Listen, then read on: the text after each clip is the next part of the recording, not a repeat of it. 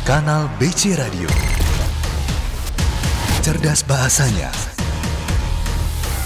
Aktual beritanya. Aktual beritanya.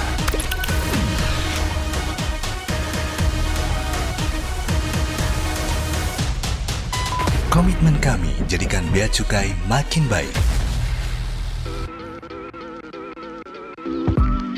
Ya, Kanal BC Radio Custom Shoes and Entertainment Station. Selamat siang sahabat BC semuanya. Selamat siang sahabat BC semuanya, tetap semangat, semangat dan semangat. Semangat, nih. semangat, semangat. Walaupun nih sahabat BC dari eh, studio kita ya di kantor pusat Bea dan Cukai di sini cuaca eh, mendung, tadi juga habis Iya. hujan ya Yusril ya. Heeh. Tapi kita harapkan semuanya termasuk kita berdua, Mm-mm. sahabat BC juga yang eh, rame nih sedang menonton ya, mendengarkan live kita juga. Bener.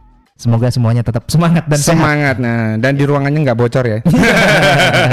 ya, musim hujan. iya, iya, musim Dan hujan. sesuai dengan eh, topik kita pada siang hari ini kita bakal bahas apa nih, Yusril? Kita akan bahas kemudahan berusaha dan fasilitas fiskal di kawasan ekonomi khusus. Di kawasan ekonomi Eh, khusus atau biasa disingkat KEK atau Nah, kek. Atau KEK.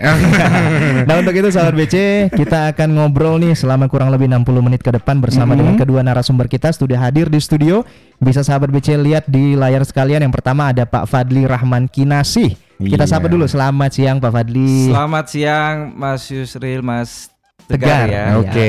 Apa kabar Pak Fadli hari ini? Alhamdulillah ini sehat. saya saking semangatnya tadi Aha. ke sini lari-lari nih. Oh, dari, dari sana lari Pak. Iya, Dari soalnya- PKF.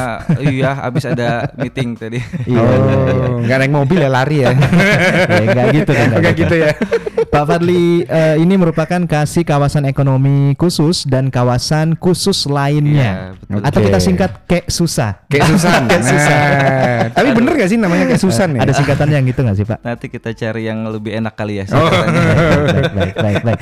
Pak Fadli di sini nggak sendiri sahabat BC bersama dengan Mas Rega Irawan Daniarto. Kita sapa Iya. dulu. Selamat siang Mas Rega panggilannya ya. Iya, Mas. Oke. Apa kabar Mas Rega siang hari ini? Alhamdulillah baik. Gimana? Sudah makan siang siang hari ini? Alhamdulillah tadi di Sudah ngopi juga? Alhamdulillah. Belum. Alhamdulillah. Oh, oh, belum ngopi. Berarti Mana sudah sih? mengantuk sekarang. Oh, berhubung ada acara ngantuknya Oh. kita tunda. Oke, kantornya ditunda. Semangat semangat emang ya. Ya kita pengen ngingetin nih buat sahabat BC mungkin yang punya pertanyaan seputar Mhm. topik kita siang hari ini ya tentang kemudahan berusaha dan fasilitas fiskal di Iya. kawasan ekonomi khusus boleh langsung drop komentarnya di Instagram atau dari website kita di kanalbeacukai.com .com. nanti kita bacain ya. Mm-mm, langsung kita bacain nanti. Nah, ini tadi sudah bahas cuaca, sudah Ya. bahas, udah kita roasting narasumbernya ya. Kok di roast? Parah Belum ya? Ya, sekarang kita langsung ini ya. Eh, tadi kan sempat kita bahas tentang kemudahan berusaha dan fasilitas fiskal Ya. di kawasan ekonomi khusus. Betul. Nah, atau KEK ya. KEK, KEK. KEK, KEK, ya. Lebih eh, familiarnya KEK nih. Nah, ini langsung kita tanya langsung aja. Ini apa sih pengertian dari KEK ini dan konsepnya tuh seperti apa? Kok ada KEK gitu? Boleh dikasih insight ke kita silakan Pak Fadli. Iya, baik. eh, terima kasih. Selamat siang, sahabat BC semuanya. Ini memang menarik nih ya, eh, cake ya. Cake tapi bukan kue ya. Oh iya. Atau biar nggak rancu kita sebut KEK tadi. KEK. KEK, Ya. bener. Jadi memang eh, KEK ini kalau tadi singkatannya kawasan ekonomi khusus. Iya. Ya mungkin kalau secara di internasional ya itu banyak yang nyebut eh, special zone atau special oke. economic zones. ya. Aha. Nah di Indonesia sendiri ya ini biar kita nggak ngawur nih. Ya. Nah ini KEK itu dia didasarkan undang-undang sendiri tuh. Dia punya undang-undangnya ya Aha, pendirian undang-undang KEK ini. Aha. Undang-undangnya itu Undang-Undang 39 Oke. tahun 2009. Nah itu tahun lahirnya tuh KEK. Oh, tahun 2009 berarti ya. Bentuknya 2009 dengan undang-undang tersebut. Nah, lahir tuh KEK di Indonesia. Walaupun dalam perkembangannya ya kemarin kan ada pemerintah punya kebijakan omnibus law ya, iya, Cipta benar. Kerja. Betul, Nah, betul, itu betul. salah satu ya yang eh, kebijakan pemerintah diubah, dikembangkan kebijakannya adalah termasuk merubah Undang-Undang KEK tadi yang Undang-Undang Oh. 39 Aha. Oke. dirubah dengan Undang-Undang 11 tahun 2020. Nah, dari situ ya kita bisa lihat tuh apa itu KEK ya. Mhm. Disebutkan di situ KEK dia adalah wilayah eh, kawasan tertentu ya dengan batas-batas tertentu di Indonesia ya, batas-batas ter- dengan ada batasan tertentu Aha. di mana di dalam kawasan ini dia menyelenggarakan fungsi perekonomian tertentu. Nah, Oke. yang dimaksud menyelenggarakan fungsi perekonomian itu apa ya? Ya macam-macam ya bisa di dalam kawasan itu ada ngumpul di situ pabrik-pabrik ya manufaktur ya ngo- pengolahan industri di sana. Mhm. Bisa juga di dalamnya kan ekonomi ma- macam-macam nih, ekonomi luas Iya, ya. betul. Iya, bisa betul. juga manufaktur, bisa logistik ya, bisa jasa. Bahkan eh, apa termasuk misalnya di dunia kesehatan Iya. ya, pendidikan. Nanti kita akan melihat ini sekarang lagi menuju ke sana nih. Mulai nanti akan ada KEK kesehatan. Oke. KEK Ya, kesehatan. KEK pendidikan. Nah, Oke. itu yang dimaksud tadi di, di dalam kawasan tersebut dia ada menyelenggarakan fungsi perekonomian tertentu. Aha. Nah, kemudian kawasan tersebut ya itu mendapatkan fasilitas ya, fasilitas-fasilitas tertentu. Ya. Nah, di mana fasilitasnya ini kalau posisi sekarang ya, Ya. ini bisa dibilang yang merupakan paling ultimate nih posisi fasilitas KEK. Baik itu dari sisi fiskal, ya perpajakan kepabeanan dan bukan cuman itu ya terkait dengan perizinan berusaha, ya Oke. keimigrasian, tenaga kerja. Nah, itu. Itu eh, definisi KEK itu ya. Nah, Oke. KEK ini sendiri ya itu nanti kita cerita ya apa latar belakangnya segala Nah. macam gitu ya. Kalau Mas eh, Rega ada yang mau ditambahkan nggak? Sudah berapa KEK nih yang dikunjungi? Mas Rega, atau udah- atau belum pernah Mas ini? Oke. Mungkin kalau dari KEK ya Pak ya. Mm-mm. Karena di dengan diberikannya berbagai fasilitas tadi tentunya pemerintah mempunyai tujuan dari pembentukan KEK itu Betul. Betul. Ah. Nah, dari pembentukan KEK itu pemerintah bermaksud dengan adanya KEK tentunya akan adanya peningkatan dari segi investasi Hmm, pertama hmm, itu. Nah, dari tujuan dari itu ada tujuan mulia selanjutnya yaitu adanya peningkatan perekonomian di daerah-daerah tertentu yang tentunya itu ditujukan di luar Jawa pertamanya Oh, walaupun di, Oke. di daerah KEK itu ya maksudnya. Iya, ya? ada dampak-dampak ekonomi di situ dan tentunya dengan diterbitkannya Undang-Undang Cipta Kerja, Mhm. di situ kita diharapkan dengan di adanya KEK akan menyerap tenaga kerja nih. Oke. Apalagi di tengah Oke. kondisi pandemi Covid yang seperti ini, Mhm. ada kita tahu di tahun 2020 itu banyak PHK, dan PHK. segala macam dengan Mhm. adanya KEK yang berkembang ini, Ya. di situ dapat menyerap dari hasil-hasil apa pegawai-pegawai yang sudah di PHK tadi. Mungkin pertama itu, Pak. Oke. Hmm. Tadi kan KEK ini kan eh, sebarannya Iya. di Indonesia ya Pak Fadli ya. Iya, jadi jadi memang eh KEK yang ada di Indonesia sekarang ada 18. Oke. Ada 18. Ada 18 Aha. tersebar Mhm. itu dari ujung ya, dari apa namanya paling ujung apa tuh Mas Rega di Aceh sana. Oh, Aceh ada. ada. Pak. Eh, iya, di Aceh Di- itu di Sabang, ad- bukan? Iya, enggak. Bukan, kalau Sabang itu kawasan bebas. Oh iya. Oh, beda lagi. Iya, beda lagi, beda beda lagi lagi. tuh. Ya, di K- di Aceh itu ada KEK Arun ya. Oh, Arun. Ada Blok Arun Sumawi. ya, itu di Jawa ada ya, di Kalimantan ada sampai paling ujung itu Sorong ya, KEK Sorong. Ada 18. Nah, ini memang mungkin sebelumnya saya eh, sedikit cerita ya latar belakang KEK ya. Jadi kan ini kawasan ya, kawasan ekonomi ya. Pemerintah kan eh, punya kebijakan model pengembangan kawasan. Ya. Oke. Nah, KEK ini tadi yang saya bilang lahir tahun 2009, 2009, ya, mhm. dia paling bungsu tuh ya. Mhm. Itu kan sebelum-sebelumnya kakak-kakaknya ya, ada kawasan eh, Kapet ya dulu kawasan pengembangan eh, ekonomi terpadu ya. Oke. Terus kemudian yang sekarang masih ada juga kawasan bebas free trade zone. Ya. Free Itu zone. itu abang-abangnya tuh ya KEK Oh, ya. seniornya, seniornya. Senior seniornya Ah, itu kan.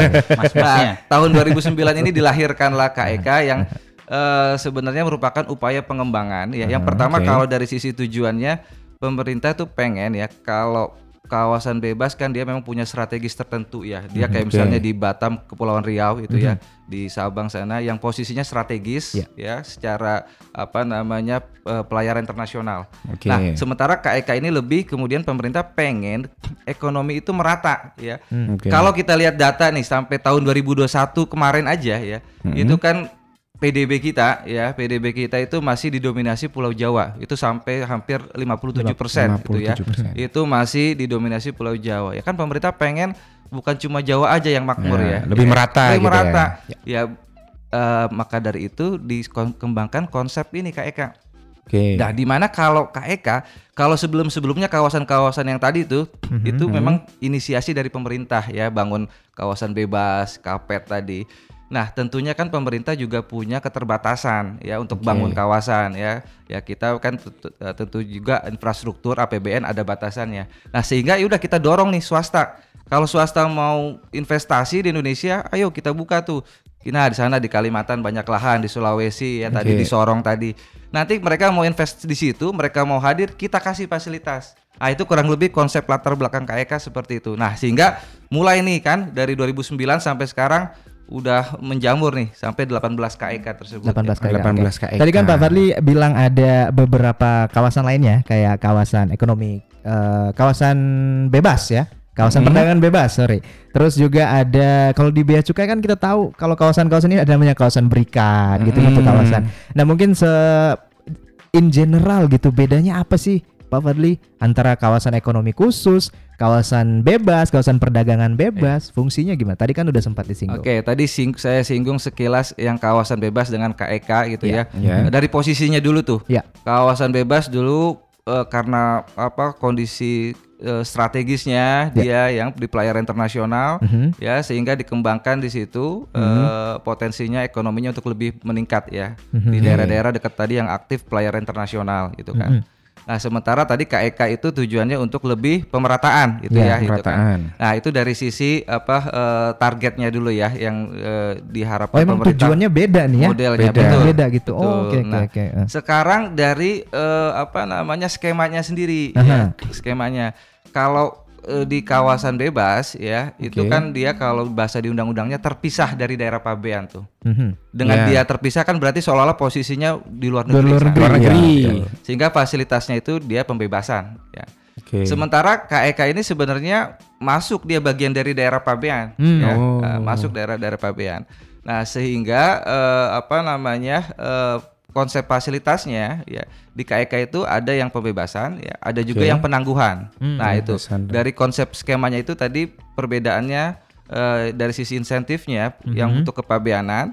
Kawasan bebas itu pembebasan, ya. Ya. sementara di KEK itu ada pembebasan, ada, penangguhan. penangguhan. Ya, Penangguhan. itu, itu baru bicara kepabeanan tuh. Mhm. Nah, sekarang belum lagi yang bicara fasilitas lainnya tadi.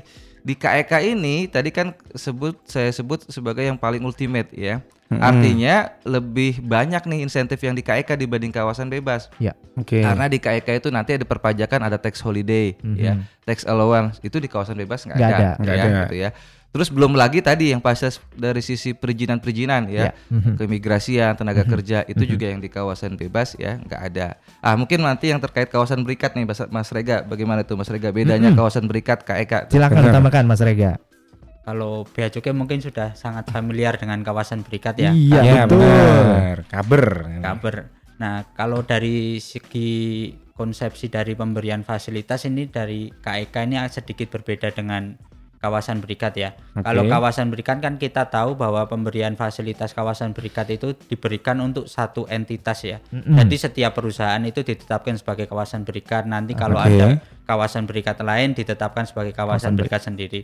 Nah, sedangkan KEK ini konsep pemberian fasilitasnya itu based on area. Oh. Oke. Jadi di dalam KEK itu bisa pembangunnya itu sebagai badan usaha dan di dalam KEK sendiri di dalamnya terdapat berbagai pelaku usaha. Pelaku usahanya jadi lebih dari satu, bisa Hmm, banyak bisa bisa banyak gitu ya. ya, ngumpul gitu. Iya. Oh. Eh, kalau dari segi fasilitas kepabeanan kan kita ketahui bersama bahwa kawasan berikat itu fasilitasnya adalah penangguhan bea masuk ya. Ya, Nah, untuk KEK ini fasilitasnya bisa pem- dua. pembebasan tadi bisa ya. pembebasan Bisa, bea masuk Aha, aha.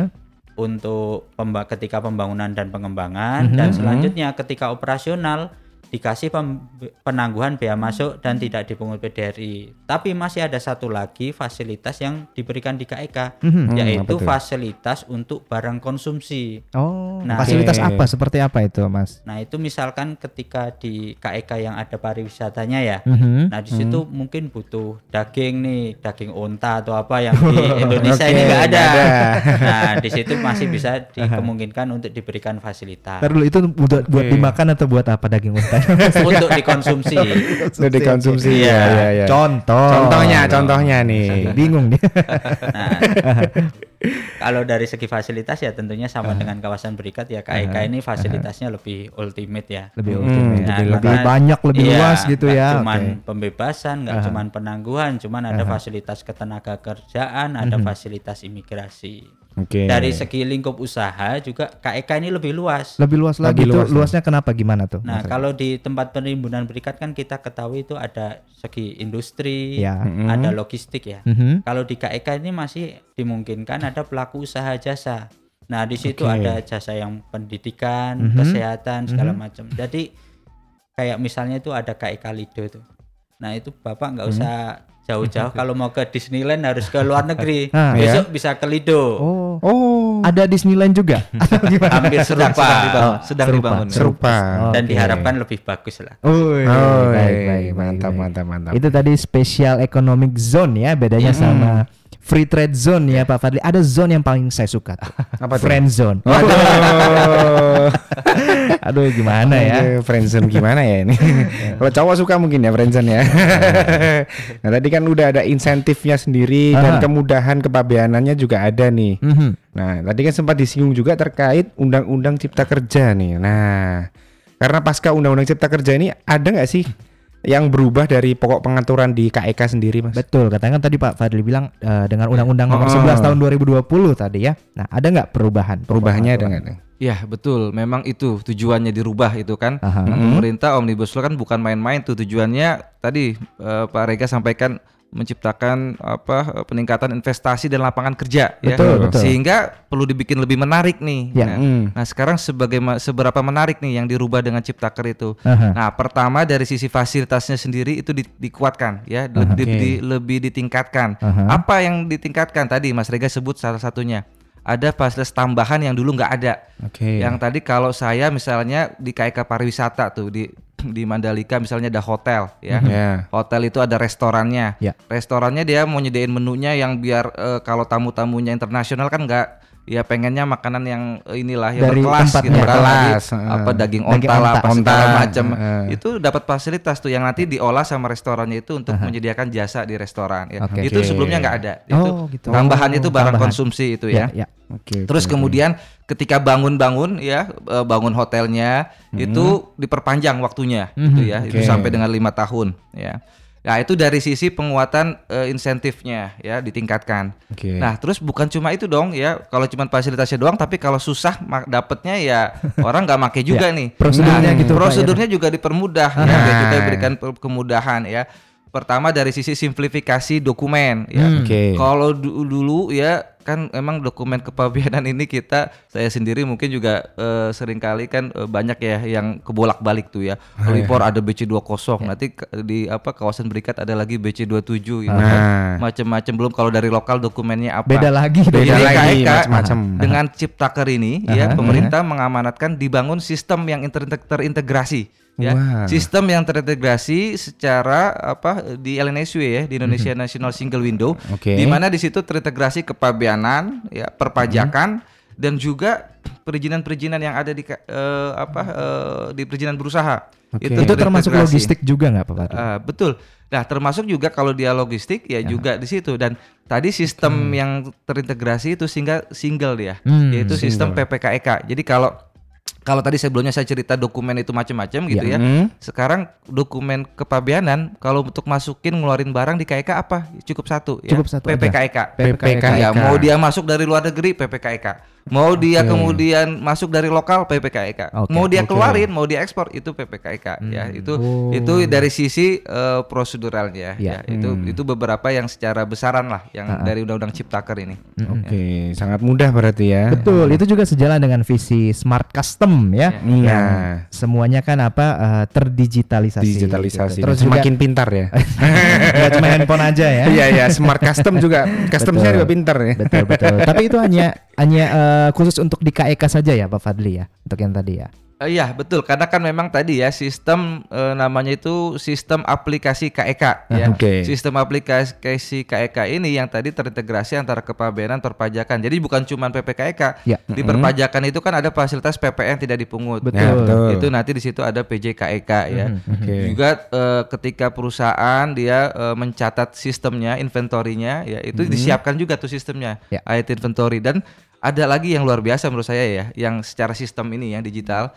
Jadi kalau eh, pergerakan barang di dalam satu kawasan itu aja ya. Jadi kan dalam KEK ini kan KEK kan dia tadi eh, apa merupakan eh, kawasan yang luas gitu ya, yang di dalamnya itu ada tenan-tenan ya Iya. per entitasnya itu.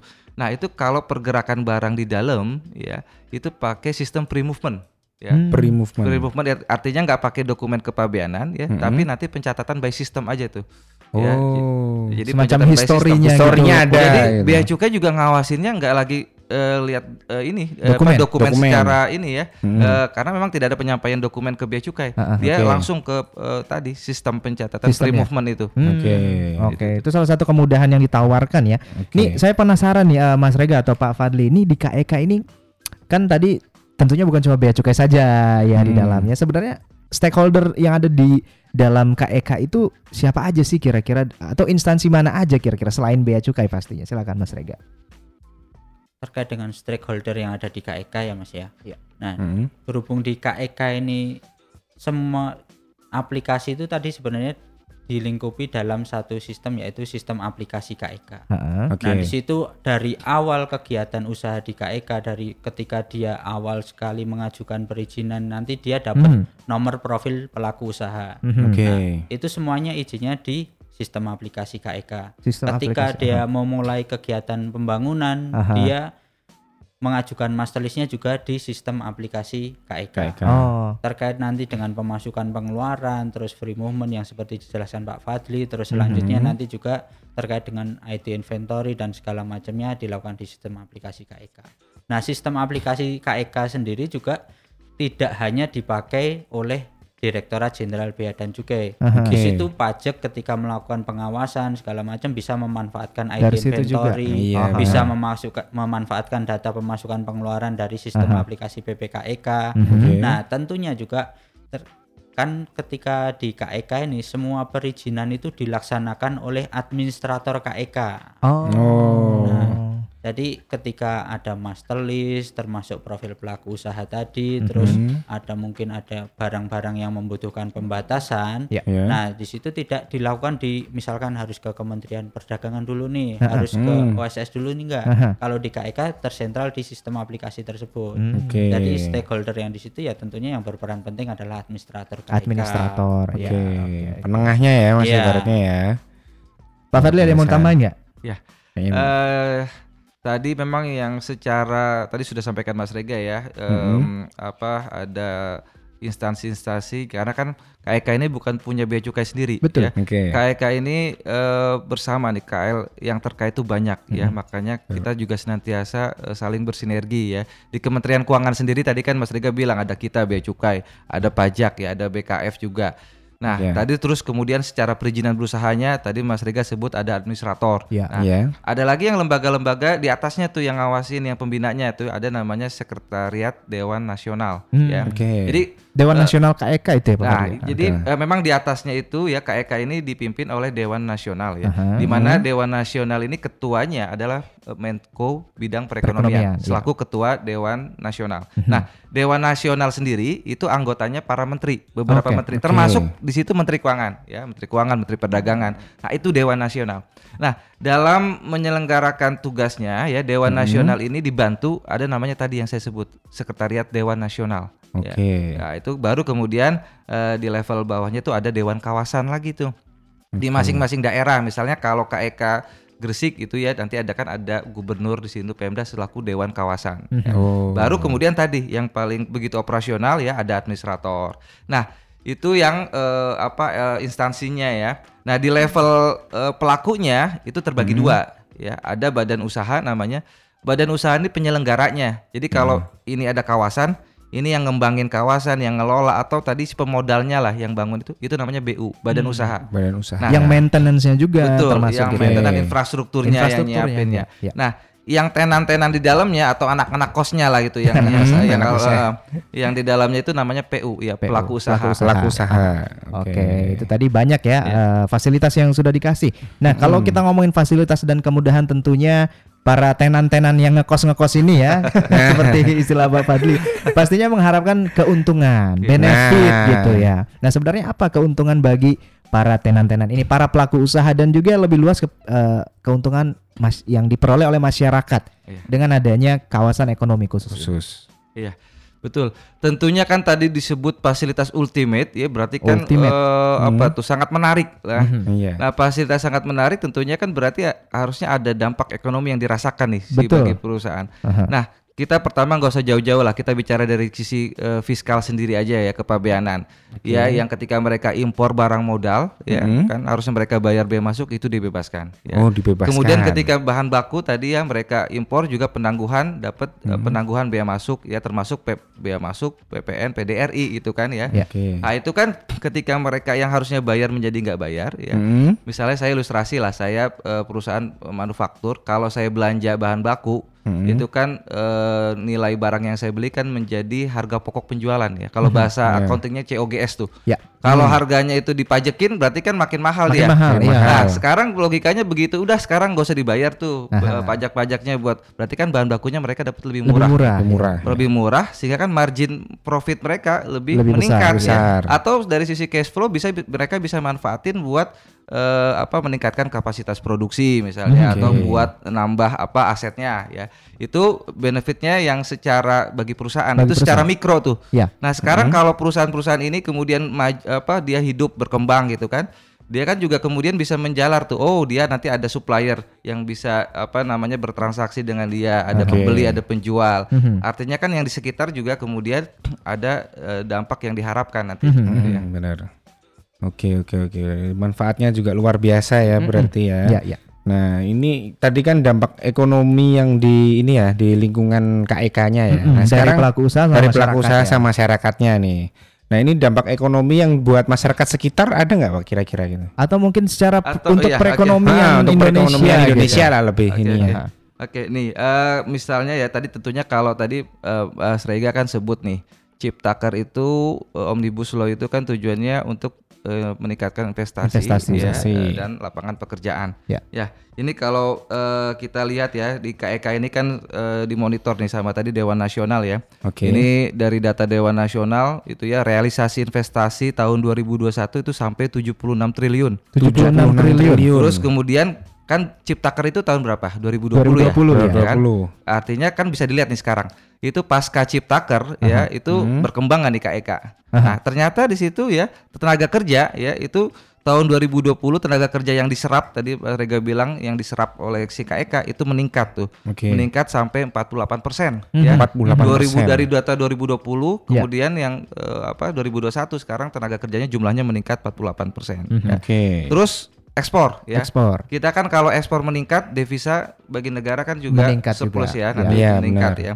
Nah, ini juga meningkat nih ya di tahun 2021 itu eh, ekspor kontribusi ekspor KEK itu Aha. sekitar 2,6 triliun ya. Mhm. Sekarang baru semester 1 2022 ya itu udah 9,4 triliun.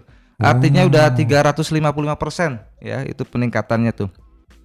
Nah artinya kan tadi ya kita optimis ya pemerintah dengan undang-undang Ciptaker kebijakan yang baru ya atau dulu kita nyebutnya New KEK ya Mas New Rega yang tadi itu tuh New KEK. Nah itu udah mulai tuh kelihatan dari investasi ya tenaga kerja. Nah nanti mungkin eh, Pak Rega bisa nambahin nih. Tadi yang menarik tuh ini yang itu kan yang terkait dengan apa makroekonomi ya investasinya tenaga kerja ekspor. Nah. Nah, eh, kita bisa melihat ini menarik ada salah satu KEK itu yang yang kemarin ngehits itu ya karena ada event MotoGP Oh, ya. di Oke, Mandalika. KEK Mandalika. Oke. Kan berarti kan kita kedap jadi tuan rumah nih. Iya, betul, Ya, betul. Tuan rumah ada tamu-tamu wisatawan asing gitu Ya. kan. Ah itu coba di Mandalika dampaknya bagaimana tuh Mas Rega tuh gara-gara apa? Ada event internasional ya dengan pasas KEK. Ah ini. itu kebetulan pas MotoGP kita tuh nggak nonton. Nggak nonton. Nah, dari nonton ya. Mas Rega coba? Silakan Mas Rega.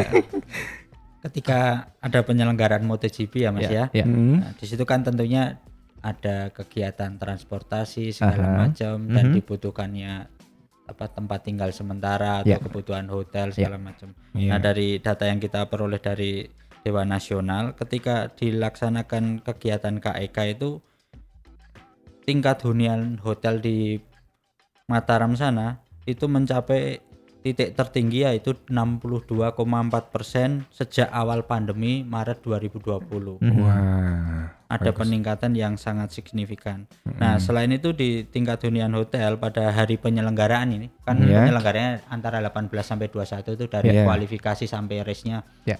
Nah, di situ tingkat hunian hotel itu 100% hotel yang ada di Full. Mataram itu full. Itu satu kamar dari kita. Nah, lanjut Mas Rega. Nah, selain itu average daily rate-nya mencapai 2,2 juta itu untuk satu malam penginapan itu.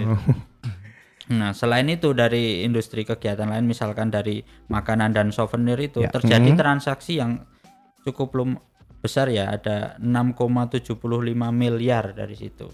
Nah, Oke. untuk akomodasi ada transaksi tujuh setengah miliar dan sewa kendaraan 6,75 miliar nih. Nah selain itu dari sisi hiburan tentunya ketika lagi nonton MotoGP kan pada butuh hiburan tuh. Nah di situ ada juga transaksi sampai mencapai 3 miliar padahal cuman hanya dalam waktu ukurin waktu mungkin ya kalau kegiatannya tiga hari berarti ya sekitar satu mingguan ya di situ. Iya, betul. Ada transaksi yang sebesar itu. Jadi efeknya ini dengan adanya KEK ini sangat besar kalau kita lihat. Oke. KEK ini kan tadi ada dibilang KEK yang mau dibangun kesehatan ya tadi Mas Nah, Rega bilang ya. pendidikan juga ada tuh Pendidikan. Nah, sebenarnya KEK ini ada beberapa macam sih Pak Fadli atau Mas Rega. Iya, iya. Heeh. Jadi eh, kalau tadi yang eh, biasa lah ya kan yang fasilitas untuk industri ya Ya, kan memang sebelumnya ju- apa juga ada di kawasan bebas ya, kawasan berikat. Nah, tadi Pak Srega juga sampaikan ini menariknya KEK dia cakupan itunya lebih luas ya. Lebih luas. Karena tadi kalau bahasa di undang-undang menyelenggarakan fungsi perekonomian. Nah, fungsi perekonomian kan luas nih ya, Iya. pokoknya bisa apa pun lah. Nah, cuma memang kalau eh, yang sudah ada 18 itu ya. Hmm. Yang 18 itu eh, kondisi yang sudah ada itu yaitu yang industri ya, yang manufaktur, pengolahan, terus juga ada sebagian logistik, ya. Oke. Eh, dan eh, ada pariwisata tadi yang Mas Rega contohkan di Mandalika ya di Tanjung. Lesung wisata. Lido tadi yang mau bangun kayak Disneyland itu wisata. Nah, Oke. sekarang nih dengan tadi kan Ciptaker memperluas tuh fungsi perekonomiannya. Hmm. Nah ini dalam waktu dekat ini bahkan eh, kalau kita boleh boleh nggak ngasih bocoran nih. Nah, spill spill Jadi dikit boleh. lah. pemerintah eh, udah diajuin ke presiden. Kan kalau KEK itu yang penetapannya lewat eh, peraturan pemerintah ya Oke. ditetapkan presiden. Nah ini sudah diajukan yaitu KEK kesehatan di Sanur. Sanur. Ya, KEK kesehatan. Jadi nanti di sana akan dibangun rumah sakit kelas internasional. Mhm. Ya. Wah. Nanti yang di situ eh, satu paket tuh antara eh, pengobatan ya, eh, curing ya kalau apa tuh. dan juga healing. Oh, Oke. paket. Jadi ada ada rumah sakit, ada hotelnya juga Hotelnya sana. juga, Oh, oke. Konsepnya satu paket tuh eh, dia eh, apa.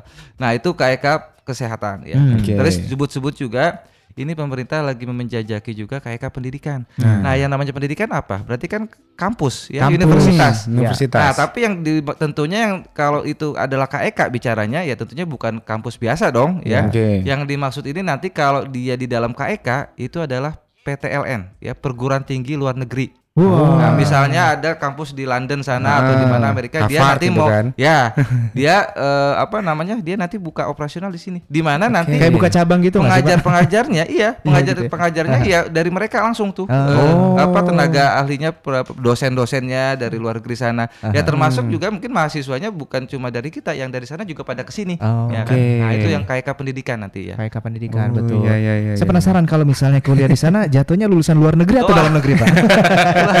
Lulusan KEK kayaknya. Bingung ya batasnya. Bingung, bingung, bingung. Lulusan Lulusan khusus, benar benar benar. Terus kayak ke yang kesehatan tadi ya terima BPJS nggak ya? BPJS Gitu. khusus juga. Oke, benar, saya benar. janji di sini kita bacain dulu beberapa Ya, ada beberapa pertanyaan, dari pertanyaan sahabat yang BC sudah nih. masuk ya di Instagram. Oh ya kita pengen ngingetin buat sahabat BC yang ingin bertanya tentang topik kita siang hari ini tentang eh, kawasan ekonomi khusus ya, kemudahan Mhm. dan fasilitas fiskal di dalamnya. Boleh langsung dari eh, komentar Instagram Yusril Iya. atau dari website kita di kanal beacukai.com. Ini pertanyaan yang pertama dari Ultra Cash 01.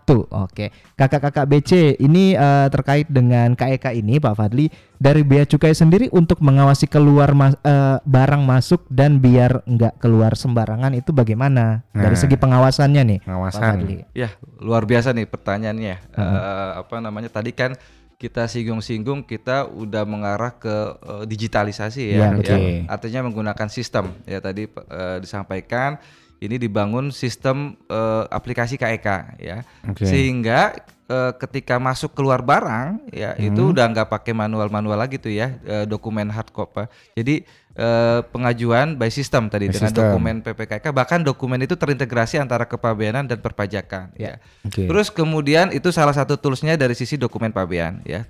Nah eh, tadi saya sebut juga di KEK dengan kebijakan yang baru ini yang new KEK itu nanti penguatan pendayagunaan IT inventory ya IT inventory CCTV.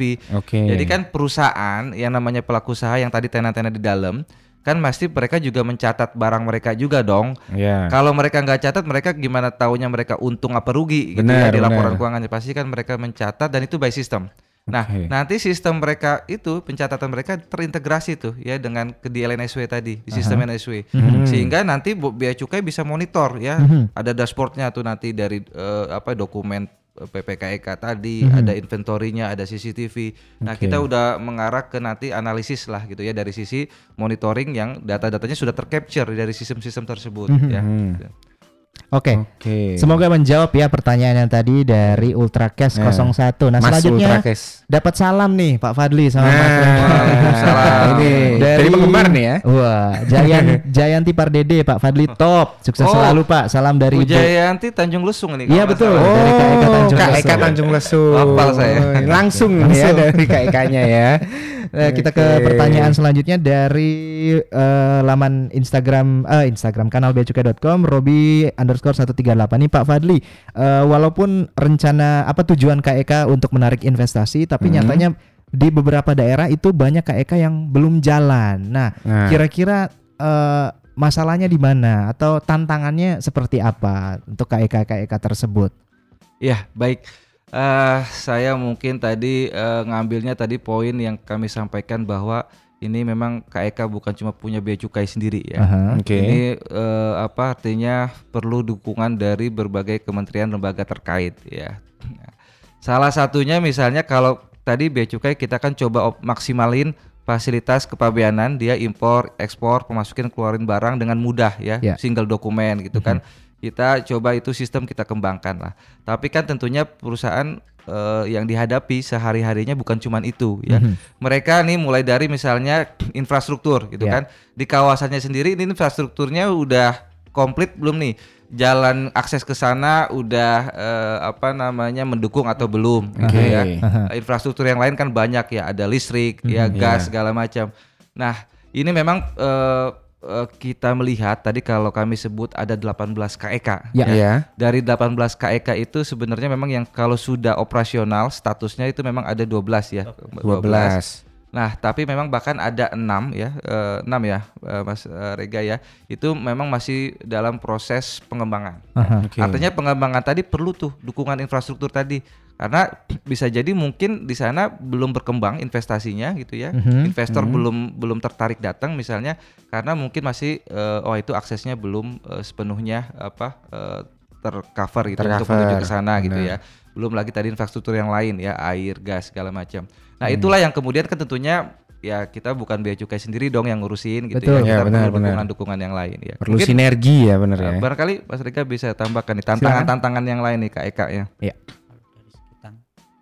Mungkin kalau tantangan ya pak ya karena KEK sendiri kan bisa diusulkan oleh baik dari swasta atau dari pemerintah ya pak ya mungkin Mhm. kendala yang terbesar dari sebenarnya di tahun 2022 awal atau 2020 2021 itu ada 9 K 19 KEK ya Pak, ya. 19. ya. Nah, Oh. karena mungkin karena hambatan-hambatan baik dari segi infrastruktur atau dukungan anggaran yang dari pengusulnya sendiri tidak mem- bisa mencapai target. Nah, Mhm. di tahun 2002 sendiri itu kita tahu bersama bahwa ada KEK Tanjung Api-Api ya Pak Fadli ya. Nah, di situ akhirnya ditutup. Hmm. Nah, mungkin dari sisi-sisi yang lain dari selain adanya infrastruktur tadi kan ada dukungan dana juga itu yang paling utama. Kalau Iya, dari segi benar, itunya nggak memenuhi juga tentunya agak susah untuk berkembang. berjalannya Iya. juga Jalan. operasionalnya segala Iya. macam gitu Mas Rega ya. Iya, bagaimana mau menarik investasi kalau Iya. dari sisi penyediaan segala macam belum lengkap. gitu. Oh. Oke. Kalau Mas Rega sudah berken- pernah berkunjung ke KEK mana saja nih? Aduh, hampir Hampir semua. Ya, ditanyanya yang belum. Oh, yang belum. ya mungkin habis ini lah ya, belum, habis ya. ini, habis ini, habis ini. Kunjungan aja Mas Khalid. Oke. Ini selanjutnya ada pertanyaan dari Tommy underscore IGN. Tadi kan disebut ada KEK pariwisata. Kalau yang KEK industri gitu kan jelas nih bea cukai kan mengawasi terkait barangnya Betul, gitu. betul. Kalau yang kayak pariwisata gitu peran bea cukai itu di bagian mana gitu. Iya. Ah, Nah. Jadi gini, memang menarik nih. Eh, kan kalau bicara core bisnis Ya. eh, bidang usaha beda-beda ya. Iya betul. Manufaktur itu memang pasti dia akan sangat eh, erat berkaitan dengan pemasukan pengeluaran barang. Bahkan bisa jadi setelah transaksional sehari-harinya itu dia masuk bahan baku setiap hari keluar ya barang jadi itu ya. Di mana kan bea cukai memang di situ perannya lalu lintas barang itu ketika pemasukan pengeluaran barang. Mhm. Nah sekarang bicara KIK pariwisata itu bukan juga memang eh, eh, ya kalau kayak KIK pariwisata kan kita tadi kita bayangin ada hotel gitu ya, Ya. atau nanti ada wahana tadi Disneyland, ada eh, apa eh, di Tanjung Le- Lesung itu nanti ada arena apa gitu ya, ada golf segala macam. Nah kan fasilitas di KIK ini mulai dari ada namanya eh, saat mereka bangun ya. Saat mereka bangun tadi kalau saya hotel tadi saya mau bangun kan itu pakai fasilitas tuh ya. Iya. barang masuk itu kan berarti barangnya masuk untuk dibangun di situ nah itu kan berarti ketika barang masuk ya bea cukai mengawasi di situ Oke. ya itu itu barang modal. Belum lagi di pariwisata itu bukan juga berarti nggak ada fasilitas bukan cuma barang modal aja. Tadi eh, disampaikan ditambahkan ada barang konsumsi untuk eh, apa kebutuhan pelaku usaha jasa di sana. Nah. artinya kan ada pemasukan barang. Iya. Nah, belum juga nanti bisa juga dimungkinkan fasilitas penangguhan biaya masuk ya untuk KEK pariwisata ini yang mereka perlu eh, apa namanya peralatan-peralatan tadi.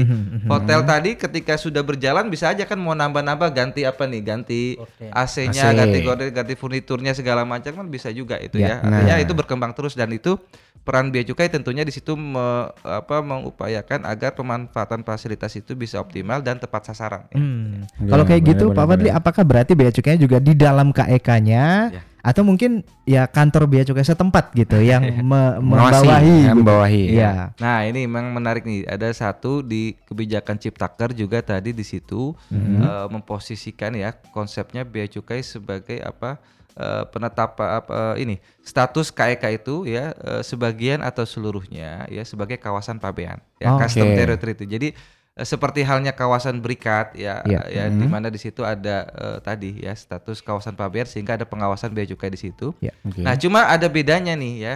Eh, tadi kan sebut Mas Rega tuh perbedaan dengan kawasan berikat. Kalau kayak kawasan berikat itu eh, pengawasannya per entitas ya. Saya satu pabrik di situ diawasi bea cukai. Nah, sekarang kalau KEK ya ini based on area ya. Oke. Jadi bu- nggak lagi per tenan ya, nggak lagi per entitas. Ya. Ya, jadi per satu kawasan itu ya ada sebagai kawasan pabean ya. Mhm. Sehingga nanti eh, petugas bea cukai, pejabat bea cukai yang mengawasi di situ itu untuk keseluruhan area tadi. Dan Oh, itu nanti di situ kan ada gate pemasukan pengeluaran barang. Iya, ya. betul, betul, Oh, betul. Jadi berarti- fungsi eh, pengawasan juga tetap dijalankan, walaupun banyak fasilitas dan kemudahan Iya. prosedur tadi yang dikasih ya, Sril ya. Ya berarti Oke. satu area pokoknya ya tadi Satu ya. area, betul. Kan namanya zone ya, Zone. bukan friend zone. Nah, eh, Nah tadi kan Oke, sudah oke, dikasih oke. tahu saat ini existing ada 18 ya totalnya Mas Rega ya. mm-mm. KEK di seluruh Indonesia yang sudah eh, apa mendapat izin gitu ya, Iya. mendapat izin. Nah eh, mungkin saat ini bisa dikasih tahu progres ke depannya. Tadi juga udah sempat dikasih bocoran-bocoran ada apa eh, KEK kesehatan, Kesehatan, gitu pendidikan juga pendidikan ada. juga. Ke depannya akan ada KEK apa lagi gitu dan atau mungkin yang sedang berjalan nih prosesnya Mm-mm. sudah berapa KEK gitu yang di yang mau ada gitu. Iya. eh tentunya memang kan tadi gini ya, kalau dilihat dari tujuannya kan untuk eh, apa dari kesenjangan ekonomi ya untuk pemerataan ya. Sehingga memang diharapkan sih begitu ada apa namanya investor yang mau nanti apa memperluas ya investasinya ke wilayah-wilayah timur terutama itu akan didukung dengan KEK. Nah, untuk KEK industri sendiri ini ini menurut kami juga bisa jadi peluang yang ke depan ya eh, walaupun sekarang sudah banyak tapi masih kemungkinan bisa bertambah lagi.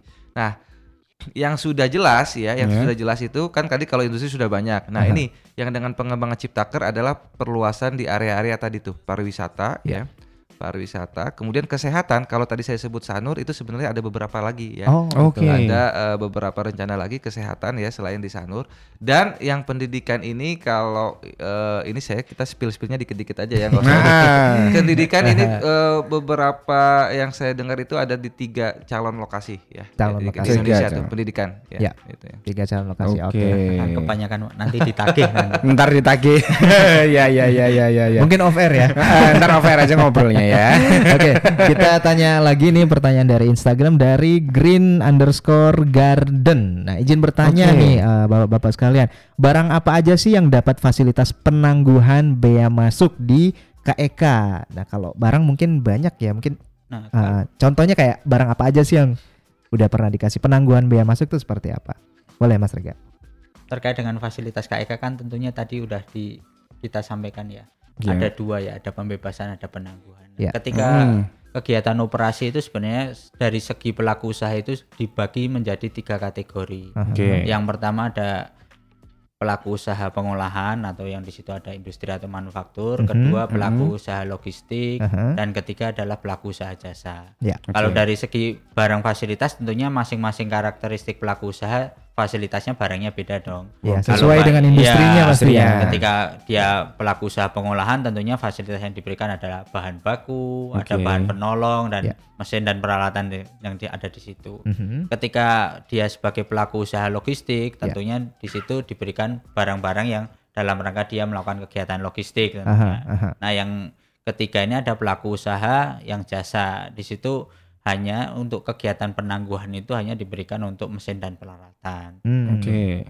Nah, dari segi kriteria mungkin dari ketiga fasilitas penangguhan itu tadi Mhm. ada satu lagi kriteria yang untuk yang barang konsumsi yang tadi itu. Yang tadi. Untuk pelaku Oke. usaha khususnya untuk pelaku usaha yang ada di KEK pariwisata. Pariwisata. tentunya. Oh, Iya. oke, oke, Hanya oke. terbatas saja, tidak untuk KEK yang industri, Industri nanti nggak industri boleh ya? lain Lagi. bingung nanti gitu.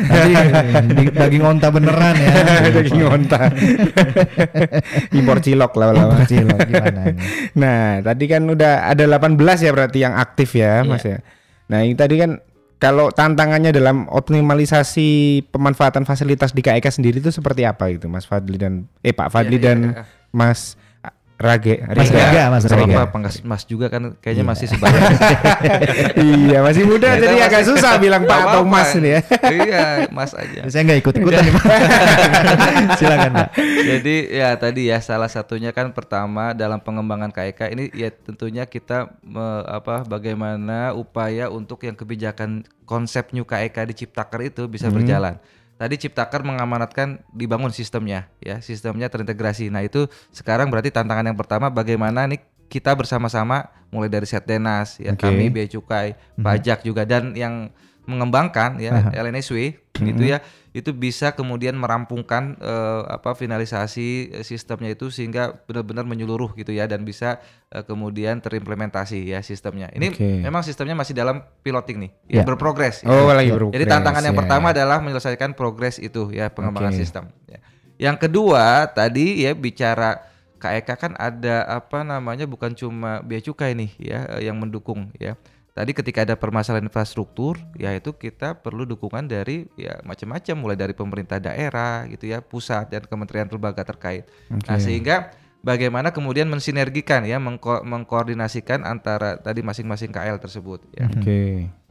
terkait dengan tadi permasalahan ya infrastruktur ya. Terus kemudian ya bagaimana juga nih fasilitas ini bisa eh, tantangannya itu ya bisa eh, terus apa ya tersampaikan ke pelaku usaha sehingga mereka benar-benar memahami gitu ya oh ini fasilitas ini aturan mainnya seperti ini prosedurnya seperti ini sehingga mereka juga kemudian ketika menggunakan itu ya nggak sembarangan artinya eh, sesuai dengan ketentuan prosedur dan Oke. nantinya tidak apa tidak disalahgunakan gitu ya. Betul, Nah, itu betul. menurut eh, kami itu tiga poin utama itu ya yang menjadi tantangan utama untuk kita bisa jagain lah ini bisa optimal pemanfaatan fasilitasnya Nah, betul betul. Dan tadi nang poin yang ketiga kan terkait fasilitas yang tadi kan bisa dipahami oleh masyarakat gitu ya. Iya.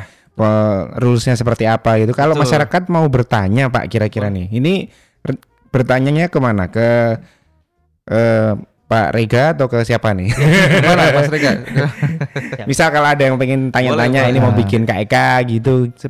Sep- Ke mana itu pertanyaannya? Mas Rega senang ditanya-tanya apalagi kalau yang nanya yang ini nih ya, eh, yang muda-muda kan. Iya.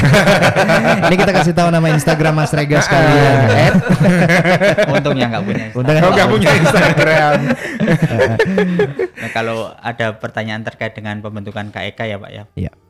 Mungkin pertama karena KEK ini bukan hanya proyeknya dari Direktorat Jenderal Bea dan Cukai untuk segala kemungkinan misalkan dia punya rencana pembangunan industri seperti apa, kendalanya apa, Mhm. terus perlu dukungan apa saja, kira-kira fasilitas yang dibutuhkan apa saja, mungkin lebih tepat nanti ditanyakan ke Dewan Nasional Hmm, KEK oke. selaku pembina sektornya dari KEK. Nah, Oke, Dewan dari Nasional Dewan KEK. Nasional KEK tersebut karena anggotanya juga dari menteri-menteri yang menangani kebijakan yang ada di KEK tentunya nanti akan dikoordinasikan oleh Dewan Nasional. Mhm. Cuman tidak mem- menutup kemungkinan juga ketika di situ misalkan mau tanya terkait KEK nih, misalkan mau bikin KEK di suatu tempat itu di situ ada bea cukai ya. Di situ juga bisa disampaikan melalui bea cukai tentunya. Mhm. Nanti Oke. bea cukai yang di pelayanan atau di kantor wilayah bisa menyampaikan lewat Ditfas dan selanjutnya kita misalkan perlu eskalasi ya kita eskalasi ke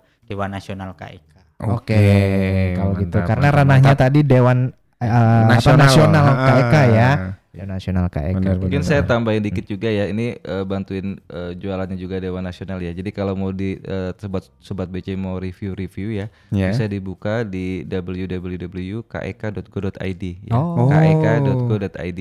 Di situ eh, profil-profil KEK di Indonesia ada di sana dan bahkan tadi ya eh, apa eh, line untuk tadi kontak-kontak tersebut juga ada di link website tersebut ya. Oke, Oke. untuk memudahkan tadi ya Memudahkan. di www.kek.go.id. Oke, kalau Oke. gitu sahabat BC tidak terasa di sini kita sudah sampai di sesi terakhir. Betul Mungkin banget. untuk menutup eh, obrolan kita Yusril ya. Heeh. Di siang menjelang sore hari ini Iya. closing statement nih terkait dengan topik kita siang hari ini kepada sahabat BC semuanya. Ya, silahkan Pak Fadli gimana? Ya, terima kasih sobat BC semua atas apa namanya ya eh, perhatiannya. Jadi eh, fasilitas KEK ya eh, ini kan memang bahkan tadi kami sebut sebagai yang ultimate ya, mulai dari ke- kepabeanan ya fiskal, perpajakan juga kemudian dari perizinan-perizinan dan kemudian ya itu hal itu ditingkatkan lagi dengan Undang-Undang Ciptaker. Ya, Oke. Nah, eh dalam apa namanya upaya peningkatan tersebut ya memang tentunya tidak terlepas ya adanya kemudian ada kendala ya tantangan tadi yang mulai dari apa infrastruktur Oke. gitu kan atau juga mungkin sistemnya. Nah ini eh, kami ya sedang apa selalu bersinergi nih Dewan Nasional ya Bea Cukai Pajak untuk eh, bisa mem- memastikan bahwa kebijakan tersebut berjalan ya. Ya. Iya. Nah, tapi tentunya ya hal-hal yang sedang dikebangun tersebut ya tidak Mhm. Eh, membatasi kemudian ya ketika pelaku usaha ini udah mulai langsung mau running gitu Hmm, ya. Oke. Nah, makanya tinggal tadi ya eh, bagaimana kemudian juga eh, dalam salah satunya dengan dalam bentuk kegiatan ini kita bagian dari rangkaian kegiatan untuk mensosialisasikan nih Ya, Oke. mensosialisasikan kebijakan KEK sehingga harapannya bisa lebih luas pemanfaatannya dan juga yang masuk tuh tenan-tenan yang masuk ke dalamnya ke dalam KEK itu juga semakin berkembang gitu ya. Mungkin Oke. Oke, kalau gitu kita pengen ngucapin terima kasih ya Yusril ya Hmm, Siap. kepada kedua narasumber kita. Ada Betul. siapa? Ada Pak Rega dan Pak Fadli. ya. Betul. Panggil Terima Pak kasih. semua ya, biar nggak salah. Terima kasih jadi Mas Rega, Pak Fadli. Terima kasih. Iya, sudah sharing-sharing. Kita juga Eh. pengen ngucapin terima kasih banyak untuk sahabat BC yang sudah memberikan pertanyaan ya Yusril ya. Mm, di lewat lewat Instagram ataupun web di kanal beacukai.com. Betul, nih Betul. banyak pertanyaan mungkin ada kita minta maaf juga ada beberapa pertanyaan yang belum sempat kita tanyakan karena Mm-mm. mayoritas pertanyaannya sudah ter terjawab sendiri Iya. oleh Pak Fadli dan uh, Mas Rega. Benar, bisa Untuk- ditanyakan besok-besoknya lagi kan mungkin kan ya. Karena malu bertanya sesat di jalan. Iya, iya, iya, iya, iya. Di antara semua zone tadi yang Yusril paling suka tuh ada satu Pak, Apa? Itu? time zone. Oke, ya benar benar dapat voucher banyak ntar. Bisa ditukar. lempar basket, lempar Lempar basket. basket. Untuk sahabat BC yang pengen mendengarkan kembali obrolan kita siang hari ini bisa banget dengarkan kembali di podcast kanal Bea Cukai di Spotify, Anchor FM, Google Podcast dan Apple Podcast. Betul. Kalau gitu yang bertugas ada saya Tegar Nawawi dan, Dan saya Yusril Hafiz. dua narasumber kita ada Pak Fadli dan Mas Rega. Kami berempat undur diri. Selamat melanjutkan aktivitas Anda. Have a nice day. Dadah.